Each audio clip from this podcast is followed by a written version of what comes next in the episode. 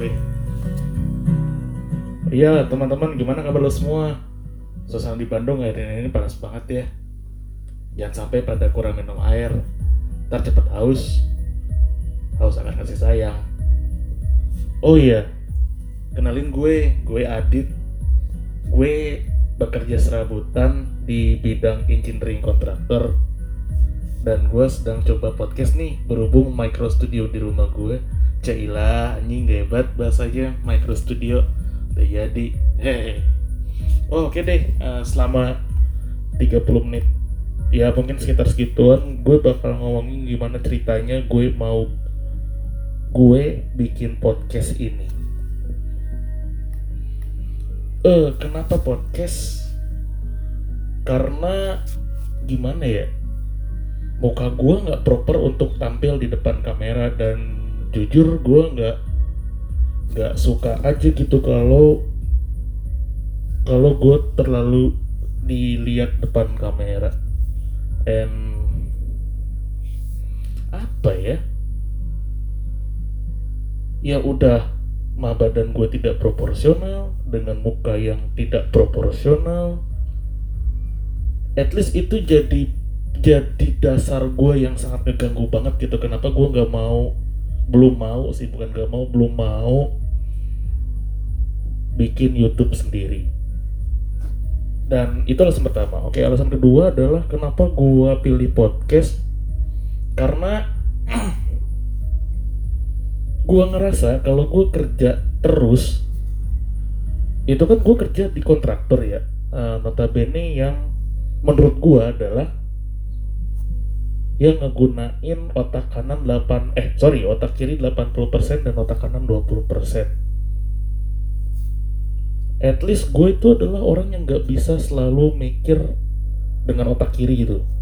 Ya pengalaman gue sih selama bertahun-tahun dan gimana ya gue rasa podcast ini bisa bikin otak kanan gue sedikit berkembang dan gue harap si podcast ini jadi liburan gue gitu ya liburan kecil-kecilan gue jadi liburan kecil gue atau jadi apa ya namanya jadi penghibur gue deh karena jujur aja gue gue belum punya hobi gitu. Hobi gue yang pasti tuh apa gue belum tahu.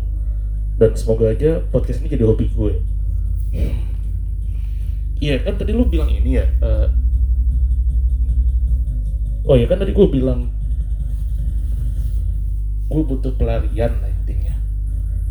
Tapi emang bener gak sih di tempat kerja tuh kayak gitu? Uh, mostly nggak seperti itu sih nggak semuanya seperti itu. Cuman bagi gue adalah gue nggak bisa gue nggak bisa selalu berada di tempat yang sama dengan rutinitas yang sama. Tapi gue nggak bisa apa-apa gitu. Gue juga butuh duitnya juga gue butuh karirnya juga karena gue ya gue nggak bisa seperti yang lain lah gitu. Usaha juga gue kagak punya. Mak gue cuman seorang peternak ayam. Rumah rumah aja gue masih numpang di mak gue ya itu sih alasan gue kenapa kenapa gue butuh pelarian ya. Seenggaknya setelah pelarian itu gue bisa lebih produktif sih. Semoga setelah setelah gue melakukan pelarian itu gue gue gue harapan gue gue jadi produktif gitu. Dan ini apa ya? Gimana kalau ada orang-orang yang suka bekerja?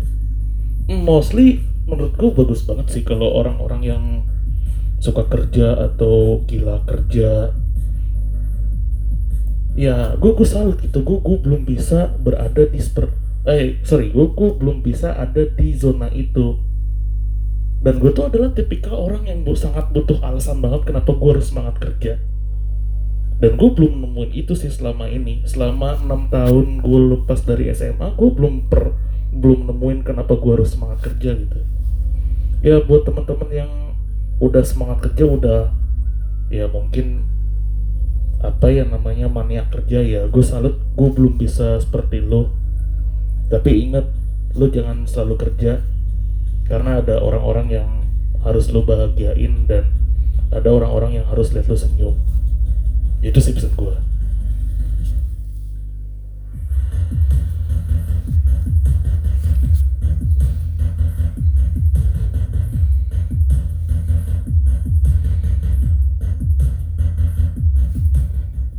banget ya. Kalau podcast sendiri pakai mixer sendiri tinggal cari lagu yang gratisan. Sesuka hati dah lo naik naik turunin lagu. Oh iya gue pengen ngasih tahu nih kenapa kenapa gue sangat butuh banget pelarian selain karena gue capek kerja.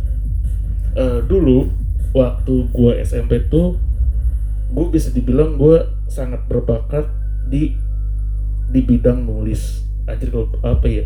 Ya gue sangat berbakat lah untuk menulis. Sampai-sampai banyak artikel gue yang dipakai sama orang udah gitu agak tahu deh nasibnya gimana.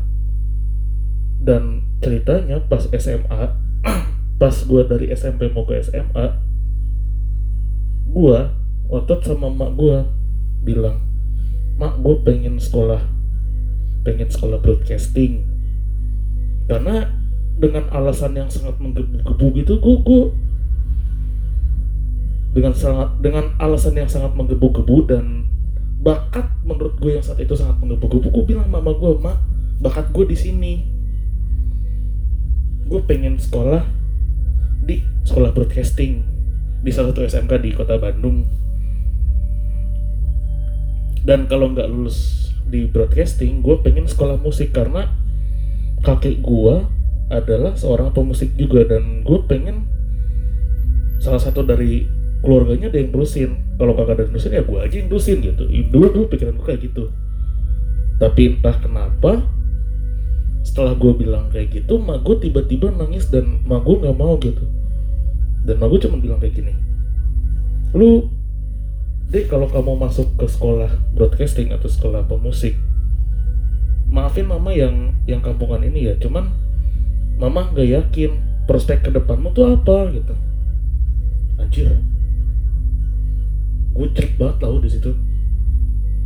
Udah dikitin mama gue dan yang lebih cerit lagi apa coba? Gue gue lihat gue liat mama gue nangis di situ aja. Men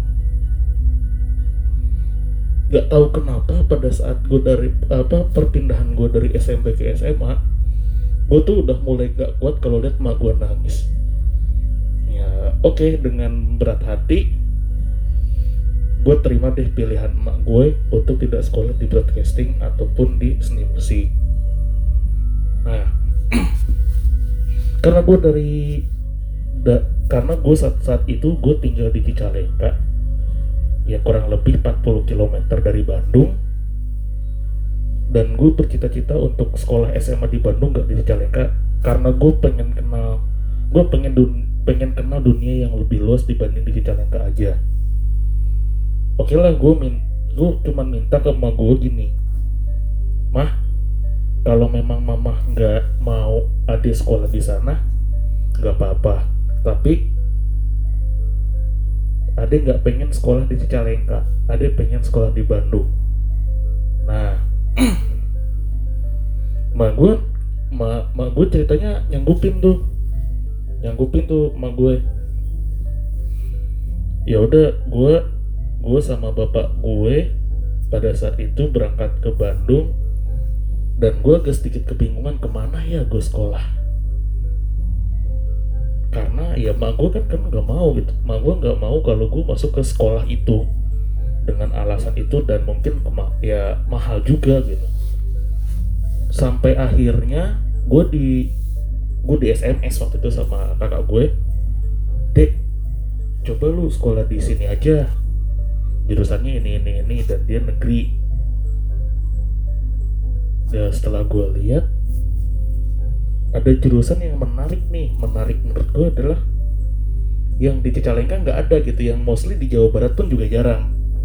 Nah gue milih tuh. Gue milih sekolah. Ya gue milih sekolah. Akhirnya gue milih sekolah dan gue milih jurusan teknik survei pemetaan. Alasannya cuma karena nggak ada aja. Dan kalau ditanya sama orang-orang juga Rick sekolah lu jurusan apaan? Oh sekolah gue sekolah teknik teknik sosial pemetaan apaan itu? Ya menurut gue pada saat itu bangga gitu. Gue gue sekolah dengan gue sekolah di jurusan yang jarang orang pilih dan jarang orang tahu gitu. Singkatnya karena eh singkatnya lagi. Ya gue ngejalanin gue ngejalanin daftar seperti biasa. Saat pada saat itu daftar daftar online terus datang ke sekolah tes fisik dan lain-lain. Akhirnya gue lulus. Akhirnya gue diterima di sekolah itu. Dan bagusnya adalah gue cuman anak dari kampung dari Bandung pesisiran yang mau deket ke Garut. Gue bisa bersaing sama anak-anak kota Bandung yang notabene pada saat itu gue mikir adalah dia jauh lebih pintar dan jauh lebih maju dibanding gue dan gue bisa masuk di tengah-tengah sana akhir ya pada saat itu gue, gue ngerasa bangga banget gitu. Gue bisa datang ke Bandung dari dari Cicalengka yang mungkin orang aja pada nggak tahu gitu Cicalengka itu di mana. Dan yang khasnya itu apa? Oke gue jelasin ke Cicalengka tuh yang khasnya jeruk cinulang sampai almarhum Darso itu ngebawain ngebawain lagu yang berjudul jeruk cinulang lu bisa browse aja di, di YouTube atau lu browse di di internet terus selalu lah. Oh oke balik lagi deh. Gua ma ya gua masuk. Di semester pertama gue sekolah SMA gue liat teman-teman gue kok teman-teman gue pada asik gitu ya? Belajar. Belajar ya walaupun nggak nggak apa ya namanya? Nggak nggak seperti orang lain gitu karena kita SMA eh karena kita SMK kok pada seneng gitu ya orang lain belajar di sini dan dan jujur gue pada saat itu gue gue masih nggak terima aja gitu kenapa gue masuk ke sini? Dan setelah semester gua eh, eh sorry dan setelah semester 2 gua nyadar ternyata jurusan gua ini jurusan full matematika anjir.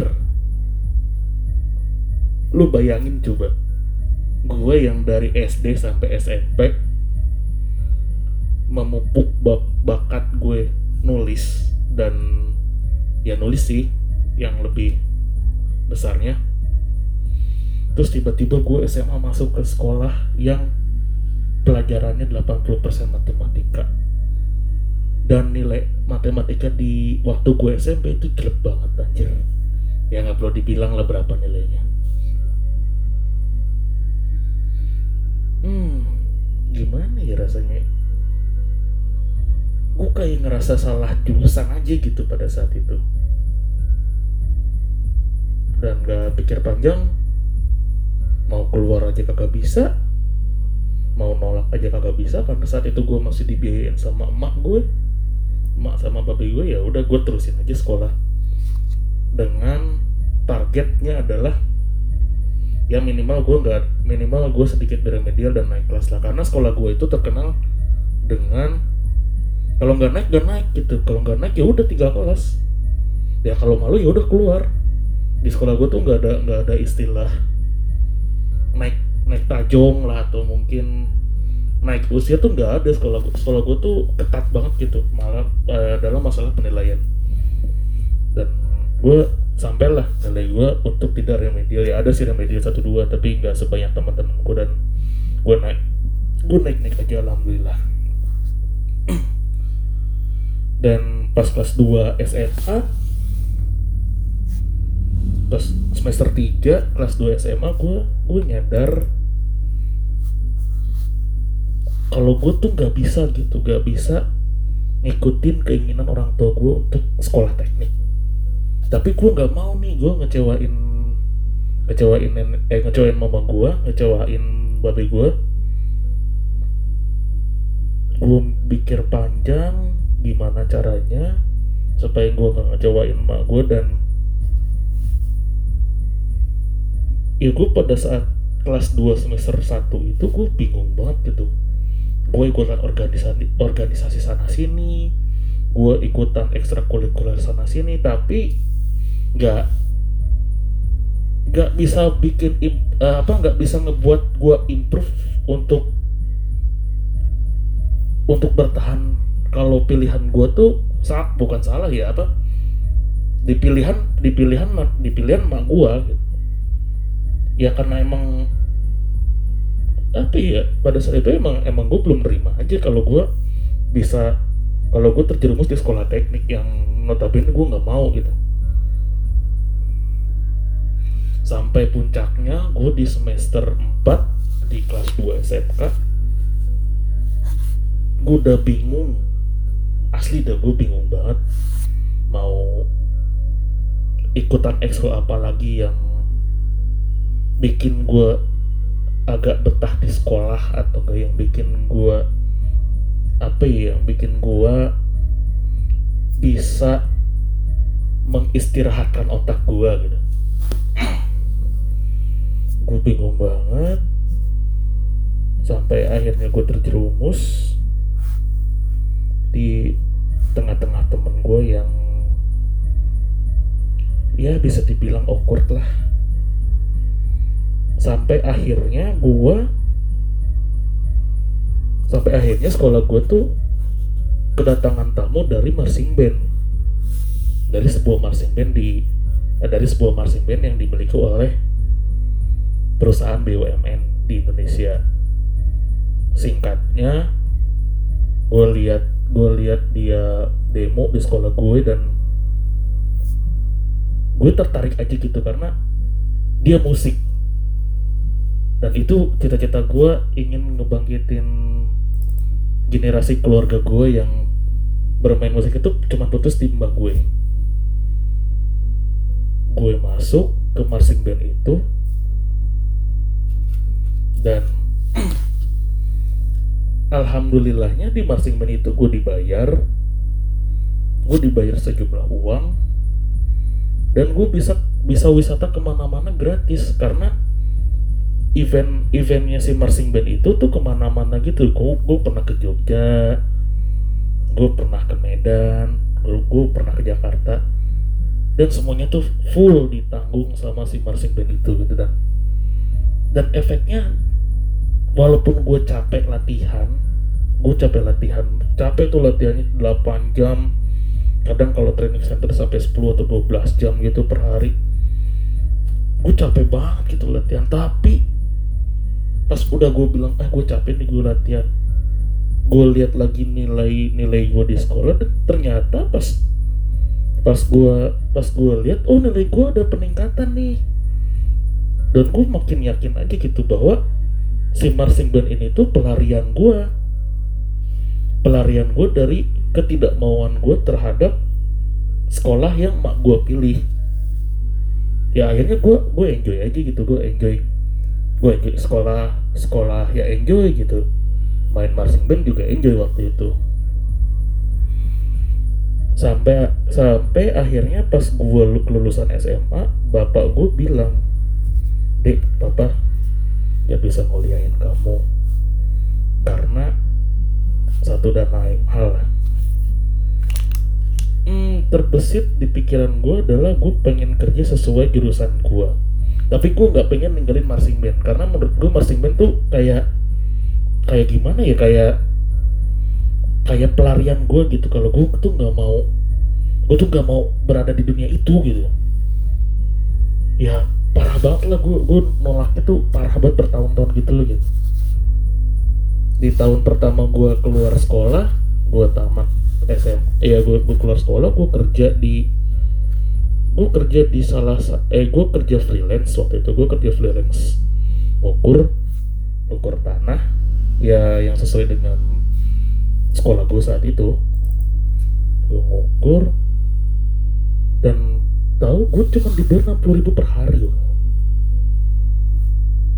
ya bukan cuma sih. Ya alhamdulillah saat itu gue dibayar 60 ribu per hari.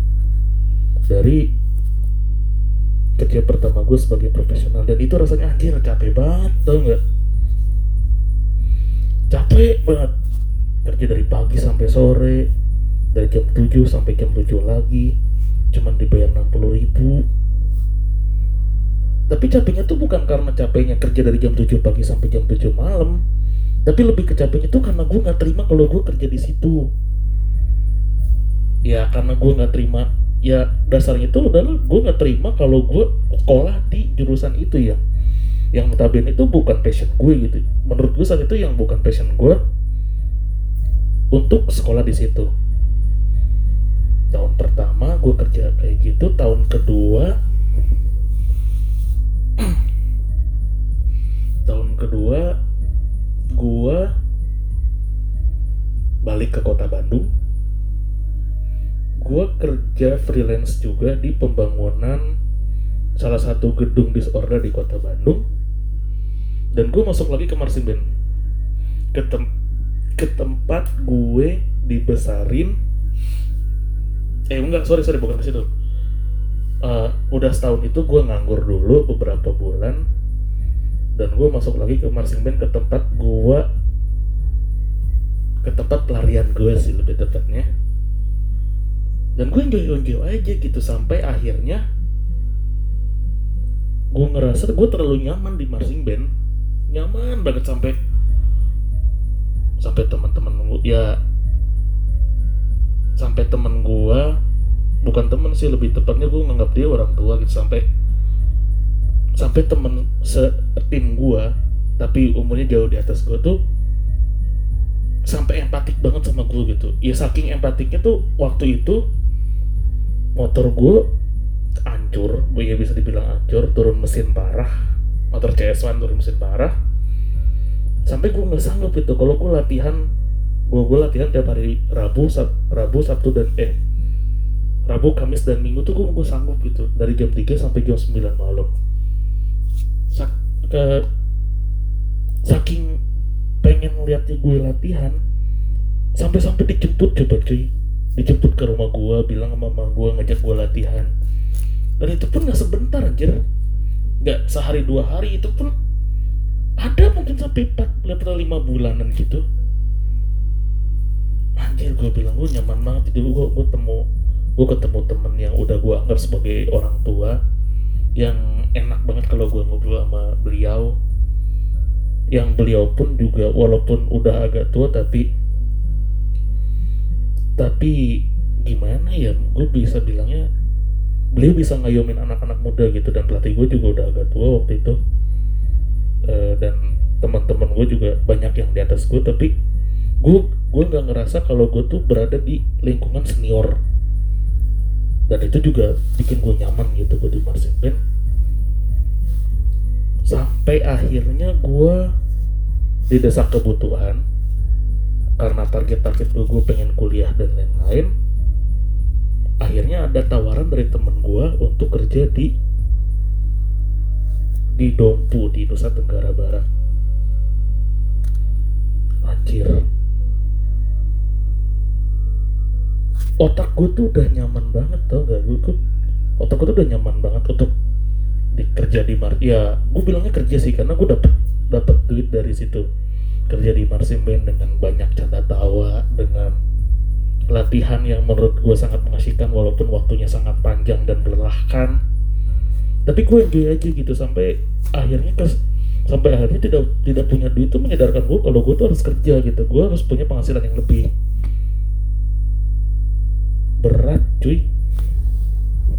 Gue udah gue udah nyaman di situ tapi gimana sama kebutuhan ya ya udahlah gue akhirnya gue bikin surat resign ke masing band gue gue kasihin ke ke ya ke ke Mang Iyet itu namanya Mang Iyet terus gue kasihin ke Mang Iyet dan gue pun agak sedih juga pas ngasihin itu sedihnya adalah gue harus ninggalin tempat gue besar, tempat gue bernaung, tempat gue kenal sama musisi-musisi dan tempat gue belajar musik di situ. Tapi ya gimana gitu kalau gue nggak kayak gitu gue nggak dapet duit cuy. Penghasilan gue tuh nggak ada lagi gitu. Orang udah orang tua gue nganggur, bapak gue nganggur, mak gue nggak punya penghasilan abang abang gue baru nikah tapi abang gue baru nikah tapi ya ekonominya nggak stabil juga. Dan gue gak bisa ngarepin pemberian dari abang gue dong sekalipun abang gue mau gitu ngasih ke adiknya. Oke lah ya akhirnya dengan berat hati gue milih untuk kerja di Dompu sebagai sebagai surveyor lagi. Sesampainya gue di Dompu bulan Maret tahunnya gue, gue lupa. Pokoknya bulan Maret gue sampai di Dompu. Pada awalnya gue enjoy enjoy aja gitu kerja sampai di dua minggu pertama gue ngerasa gue gak nyaman. Bukan gak nyaman sama lingkungannya bukan gak nyaman sama teman-temannya tapi gue lebih ke gak nyaman sama kenapa gue harus ada berada kenapa gue kenapa gue harus berada di sini? Itu anjir yang apa ya mungkin karena emang dasarnya gue nggak mau sekolah di situ dan gue nggak mau bekerja di situ akhirnya gue tiap hari tuh selama selama gue di sana gue ngelamun lagi kerjanya. Ngelamun lebih tepat eh kurang lebih gue berapa berapa tahun ya gue di sana. Kayaknya gue empat atau lima eh kayaknya gue tujuh bulan atau enam tujuh lah tujuh bulan atau delapan atau sampai satu tahun. Kalau nggak salah ya gue juga lupa.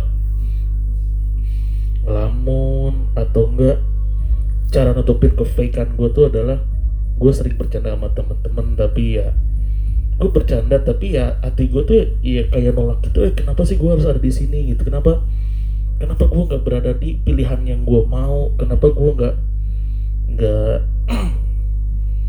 kenapa gue harus melakukan ini? Kenapa gue nggak bisa improve di bidang yang lain? Tuhan gue tuh salah apa gitu? Sampai akhirnya gue bilang kayak gitu coba. Yang ya gue gue merasa gue bersyukur banget saat itu. Gue ngelamun di kerjaannya atau nggak ngobrol sekenanya ya kayak hidup gue sangat membosankan banget gitu. Bosan aja tiap Senin sampai Minggu kerja dari jam 8 sampai jam 5 udah gitu kerjanya bukan sesuai yang lo mau. Ah gimana sih anjir rasanya? Kalau lo harus berada di bukan pilihan lo dan lo harus bisa menerima kalau itu jalan hidup lo gitu. Jujur aja gue saat itu gue belum bisa anjir menerima kayak gitu dengan alasan apa pun dengan alasan gimana pun gue belum bisa gitu. Gue pengen masih menyalurkan passion gue ya musik dengan broadcasting itu untuk jadi pekerjaan tetap gue saat itu diri gue masih bilang gue gue gak mau kerja kayak gini. Gue pengen gue kerja broadcasting dan gue bermusik. Itu passion gue dan gue pengen jalan sampai tua. Sampai akhirnya adalah ketika gue di di sana gue dikata-katain sama ya mungkin seseorang lah atau gimana lah gue juga gak tahu dan gak mau tahu kalau performance kerja gue tuh jelek ya udah tuh udah udah mah gue nggak mau ya kerja di sana udah gitu udah mah gue nggak mau kerja di bidang itu tapi ya eh bukan tapi ya gimana udah gak udah gue nggak mau di situ udah gue nggak mau kerja seperti itu ya udah dong gue menjadi jadi makan ya udah gue bikin surat resign pulang gue dari Dompu. Setelah lebaran gue pulang cabut lah cabut dan teman-teman gue tuh gue cabut gitu. Oh anjir kenapa sih lu pada gue cabut? Padahal kan gue gue emang gue emang gak suka aja gitu kerja di tempat di tempat seperti itu dengan dengan ada yang ngomongin gue kayak gitu terus udah gitu emang bukan pengen atau bukan pilihan gue kerja di situ gitu. Ya ya gue nganggur selama tiga minggu dan gue ditawarin kerja di gue ditawarin kerja di pembangunan salah satu gedung disorder di kota Bandung. Dan sama juga sekarang kalau kemarin oke okay lah kalau kemarin oke okay lah gue gue menggerutu karena iya jauh dari rumah udah bukan passion gua orang-orangnya seperti itu. Nah ini tuh kenapa lagi setelah gua kerja deket di Bandung yang notabene mungkin gak sampai 10 kilo lah dari rumah gua saat ini ke tempat pekerjaanku saat itu gua masih belum terima aja gitu. Gua tuh pengen apa sih anjing gitu puncaknya adalah ketika gue saat itu naik jabatan. Naik jabatan karena kepaksa. Karena nggak ada orang yang gantiin aja gitu. Dulu atasan gue suruh ke gue untuk coba naik satu jabatan satu tingkatan di jabatan sebelumnya gue ya untuk sebagai tukang ukur. Ya gue jadi asisten pengawas lah. Dan gue ngerasa nggak enjoy gitu kerja kerja sebagai asisten pengawas tuh anjir yang harus memastikan semuanya sesuai dengan prosedur dengan anggaran yang seminim mungkin dengan pekerjaan yang seperfect mungkin. Gimana caranya gue ngelobi tuh gue nggak mau anjing. Anjing gue mau banget gitu gue kerja kayak gitu. Udah mah gajinya nggak seberapa kerjanya harus kayak gitu. Ya parah lah pokoknya gue nah pelarian gue saat itu adalah ya gak ada gak ada gak ada pelarian. Eh sorry gue gak ada pelarian di situ. Gue ngerasa kerja capek banget gitu padahal udah deket rumah deket orang tua gue saat itu orang tua gue masih di Bandung. Deket teman-teman gue tiap hari ham, hampir tiap hari gue bisa hang out sama teman-teman gue kalau teman-teman gue pada ada gitu. Tapi ya gimana ya? Mungkin karena karena emang hati gue nggak terima aja dulu. Kenapa gue kerja di sini dan kenapa gue harus kerja seperti ini sampai akhirnya si proyek itu beres. Dan gue di dan gue kerja di setelah itu gue gue ngikutin abang gue kerja di salah satu di salah satu negara ASEAN. Gue kerja di sana selama berapa ya? Mungkin satu atau dua tahun itu gue juga lupa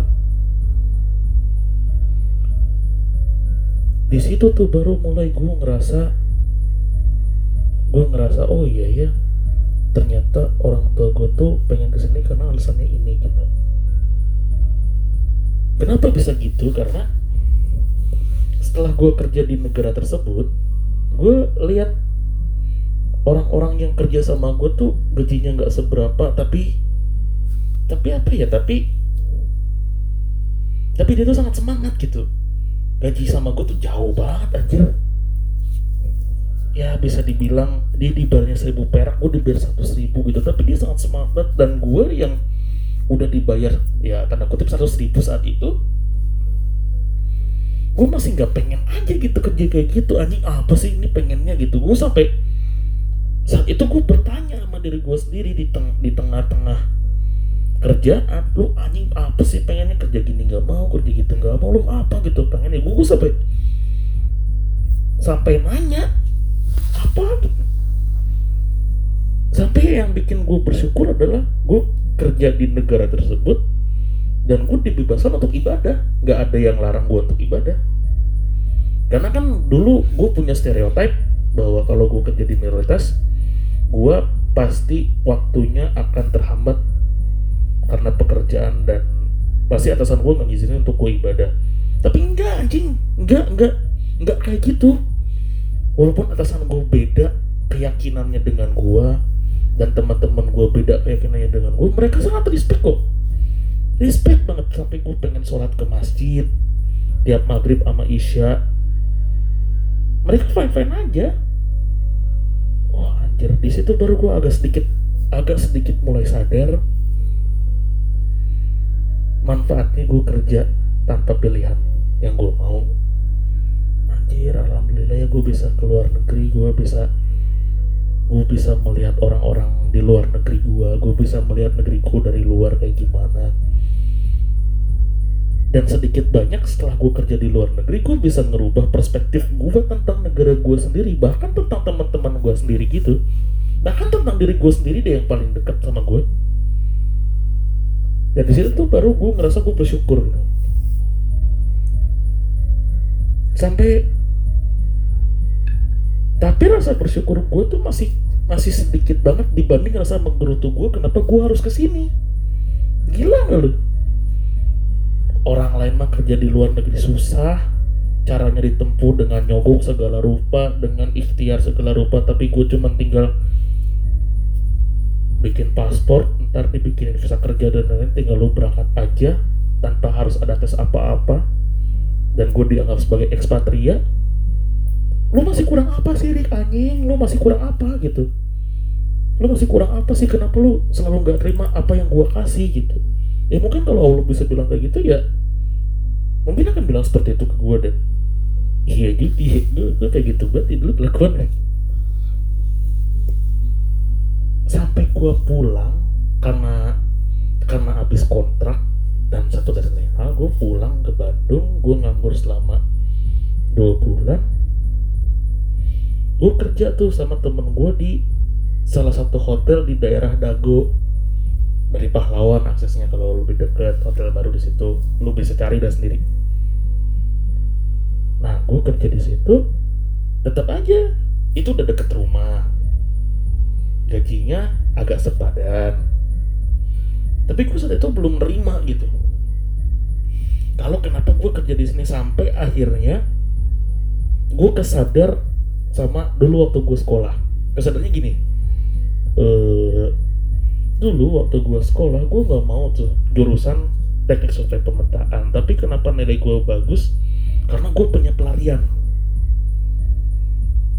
Nah pada saat di Bandung ini gue ikut sebuah komunitas stand up comedy di daerah gue. Eh masih di daerah Bandung kota gue ikut stand up Bandung di stand up Bandung. Dan gue ngerasa di situ adalah sebagian pelarian gue yang sedikit eh, sedikit pelarian gue gue tiap nongkrong di situ ketawa. Eh besoknya gue jadi fit untuk kerja mikir gue jadi lebih cepat kerja gue jadi lebih gesit gitu. Sampai akhirnya ada teman-teman gua yang gua nggak tahu. Eh yang yang gue baru tahu kalau dia tuh satu daerah sama gua di Bandung Timur. Nah dia tuh bilang sama gua namanya Widi. Dit lu mau nggak gabung sama stand Bandung Timur daripada ke Bandung kejauhan. Ya oke okay lah gue gue sangat mengamin gue sangat gembira banget ada teman gue ada temen gue yang gue nggak perlu jauh-jauh ke perkumpulan itu.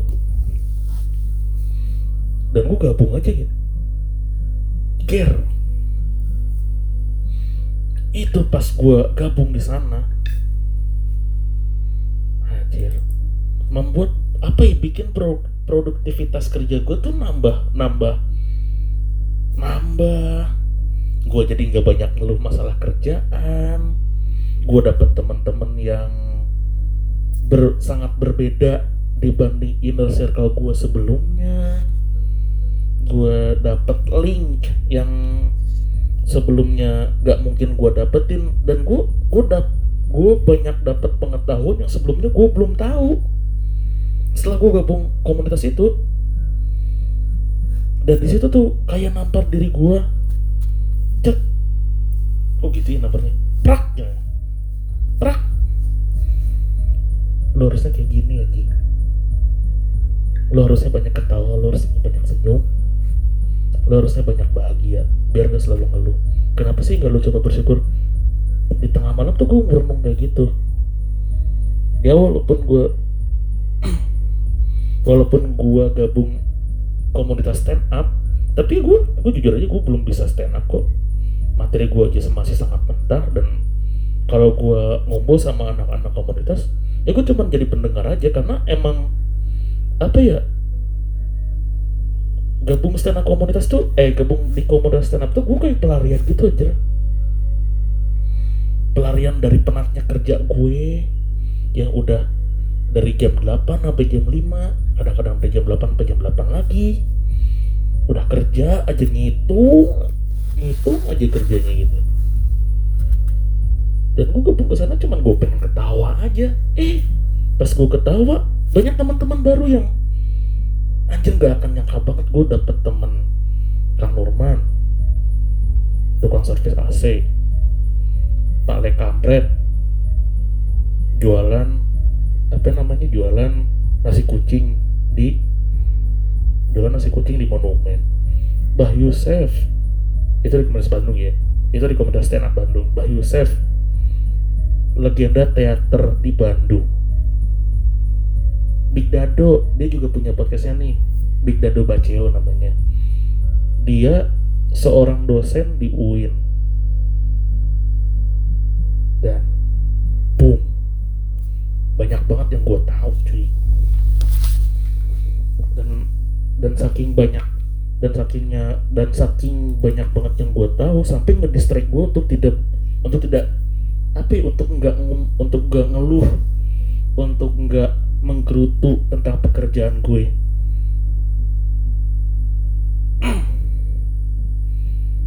Gue, gue bersyukurnya oh jadi gue gue dari situ tuh gue menarik diri menarik kesimpulan bahwa kalau gue kalau gue kalau gue kerja seperti ini terus gue harus cari gue harus selalu cari pencet gue harus selalu gue harus selalu mencari pelarian supaya produktivitas gue terus terjaga dan ya produktivitas kerja gue selalu terjaga dan gue selalu happy. Gue bisa nerima gue bisa menerima pekerjaan itu dengan lapang dada. Setelah uh, setelah gue selesai kerja di sana di di di gedung dago itu gue dapat proyek baru nih sama teman-teman yang dari dago untuk pindah ke salah satu tempat di Kabupaten Bandung Barat untuk kerjaan jalan akses buat bendungan baru. Karena rumah gue kan di Bandung Timur ya oh iya rumah gue di Bandung Timur. Udah gitu kerjaan gue di Bandung Barat nih deket Cianjur. Oh sorry sorry. Kenapa rumah gue di Bandung Timur? Jadi pas gue SMA eh pas gue baru-baru kerja gitu nyokap sama bokap pindah dari Cicalengka ke Bandung Timur ke Ujung Berung.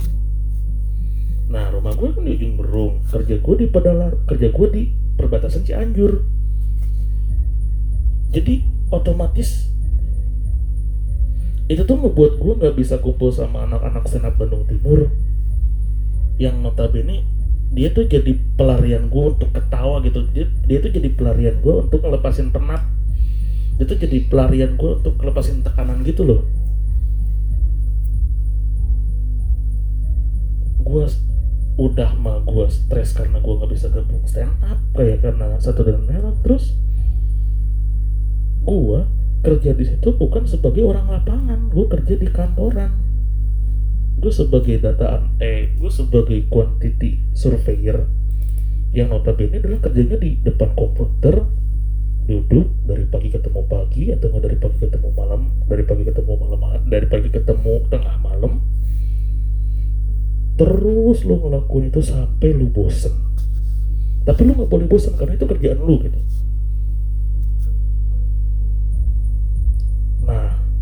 bingungnya gua adalah gua udah bosen tapi gua dapet duit dari kantor ini dapet duit makan. Waktu itu besaran ya gua dapet duit makan. Gak dibilang gede enggak dibilang kecil juga enggak gitu. Sampai suatu saat setelah gue dapet uang makan itu gue bilang sama diri gue dan gue sempat istihoroh juga sih bahasanya mungkin. Gue bilang ya Allah ini gue punya duit 3 juta nih. Mau digimanain ya gue pengen duit 3 juta ini habisnya berkesan gitu. Karena gue gue dari dulu gue nggak bisa megang uang. Gue megang uang gede tetap habis habis dan ya habis aja gitu. Gue gue nggak bisa megang uang lah nah entah kenapa setelah dari ngomong gitu sebelum tidur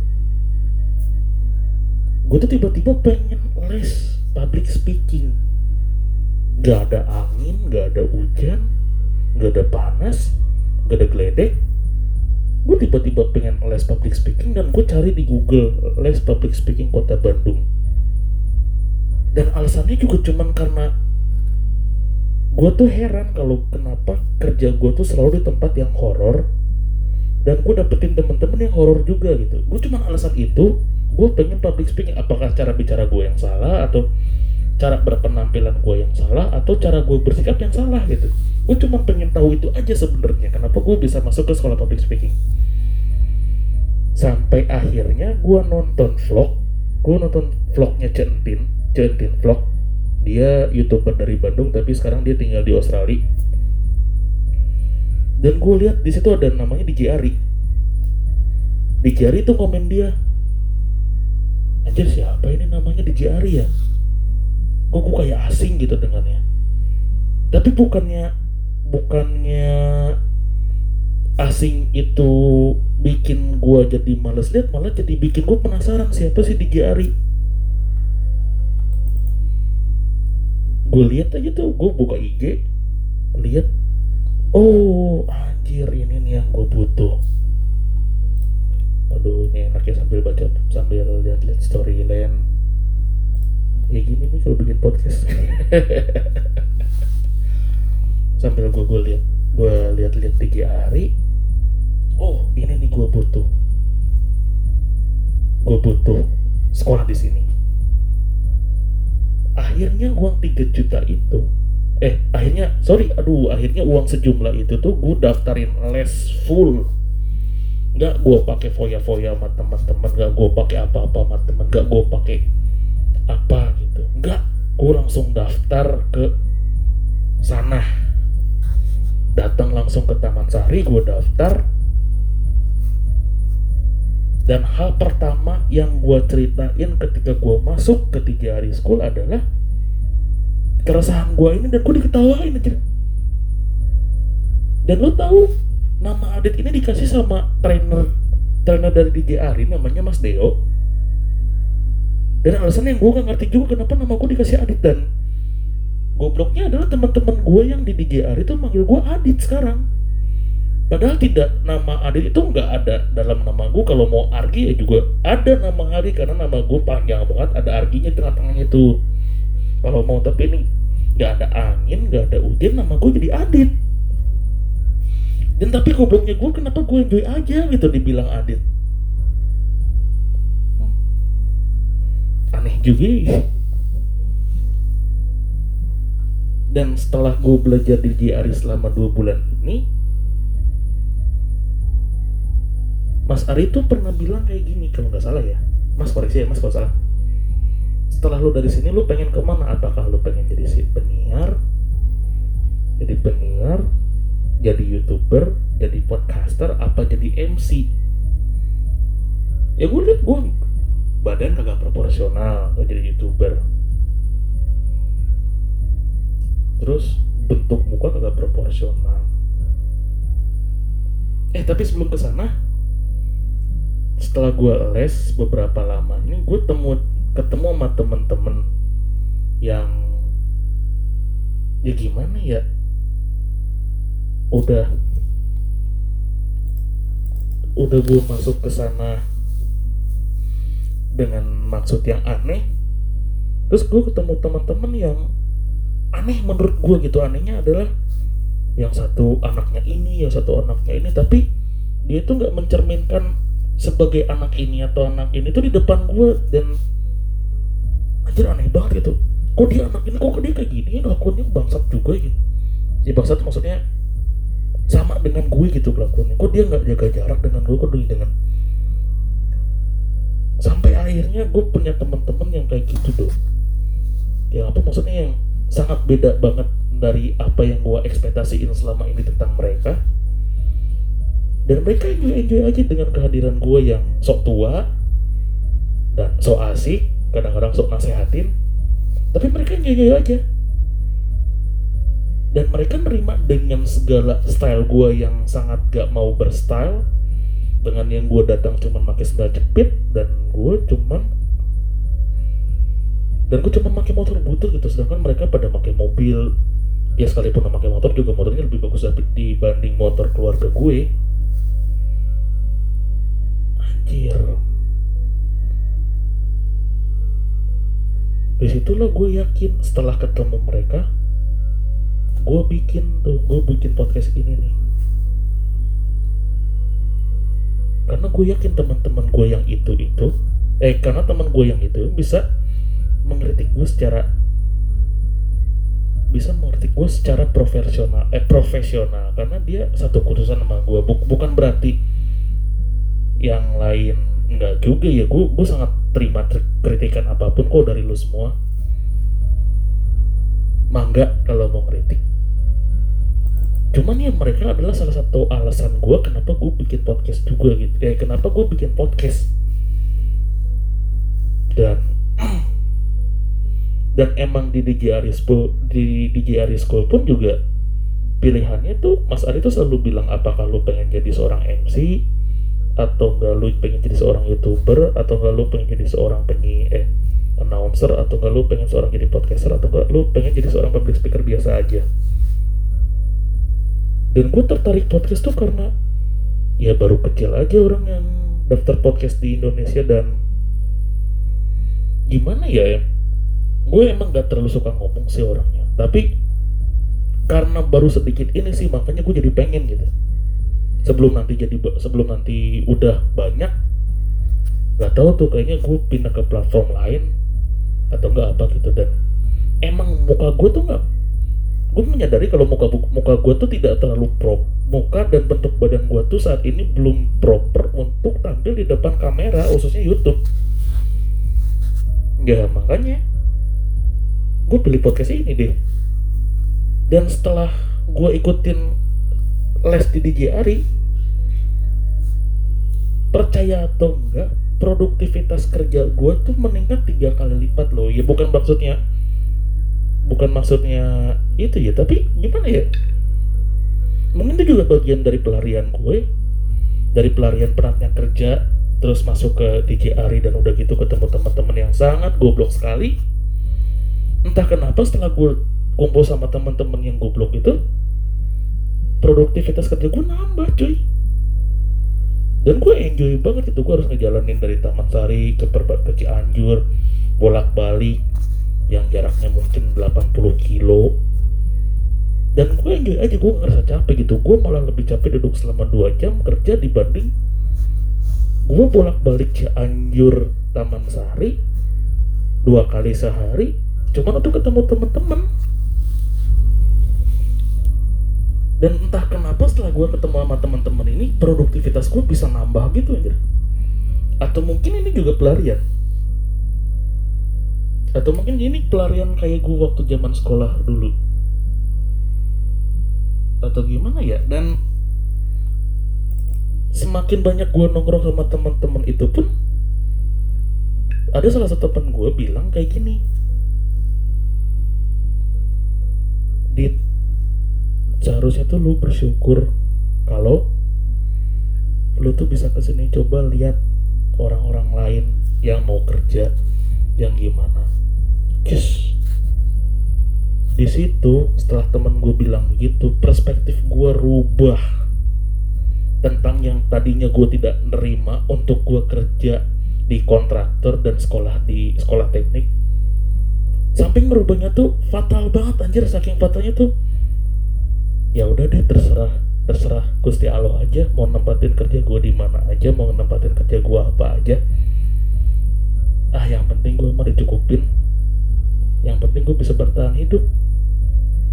Serius cuy gue sampai sampai kayak gitu aja ber apa? Di di ya gue sampai sampai kayak gitu gitu. Mengambil sikapnya setelah enam tahun ini gue tidak bersyukur atas apa yang udah Allah kasih sama gue ya gitulah kurang lebihnya. Oh ya harapan gue buat buat teman-teman yang lain yang terutama eh yaudah buat harapan gue buat teman-teman yang lain kalau lu udah ngerasa it's not your passion eh ya kalau lu udah ngerasa itu bukan passion lu coba dan coba dan coba dulu cari alternatif lain supaya lu nggak mengecewakan klien lu. Jangan sampai ketika lu udah menerima pekerjaan dari dari seorang klien karena itu bukan passion lu lu sampai ngecewain enggak enggak enggak itu sangat enggak gua saranin banget buat seorang profesional. Ya itu harapan gua sih. Kayak kalau lu gak mau ya mending lu bilang gak mau dari awal aja dibanding lu udah kerja terus lu menggerutu sama temen-temen dan lu cerita yang enggak enggak akhirnya siapa yang lu sakitin? Diri lu sendiri juga. Lu bakal susah nyari kerja dan lain-lain karena lu yang lu gak terima tapi kenapa lu terima gitu? Itu sih saran gue buat teman-teman yang yang harus bekerja nggak sesuai passion. Seenggaknya kalau lu udah sekarang udah masuk kerja tapi nggak sesuai passion lu habisin dulu kontrak lu kasih yang terbaik buat atasan lu buat kolega-kolega lu supaya nama lu tuh baik gitu di kemudian hari. Ya emang sih ada hadisnya. Apa ya pokoknya isinya gini deh. Pikirkanlah masa depan seolah-olah akan hidup besok dan pikirkanlah esok itu mati seolah-olah akan akan mati besok nah lo harus ingat ke situ. Memang gak sesuai passion tuh gak enak. Tapi percayalah kalau lo udah bisa respect sama orang lain suatu saat orang lain itu berguna buat lo deh percaya sama gue karena yang udah-udah gue seperti itu sampai saat ini. Oke okay, thanks ya buat buat teman-teman yang udah eh buat lo yang udah dengerin ocehan gue dari dari awal sampai akhir mungkin agak sedikit audionya goyang-goyang karena gue juga gak pakai peralatan yang bagus gue cuma lihat temen kena nah kira-kira kayak gitu. Ya gue gue belum punya duit lagi untuk beli peralatan yang itu gue belum punya duit lagi untuk beli peralatan yang sangat bagus. Tapi gue uh, seiring berjalannya waktu gue pengen ngembangin podcast gue ini.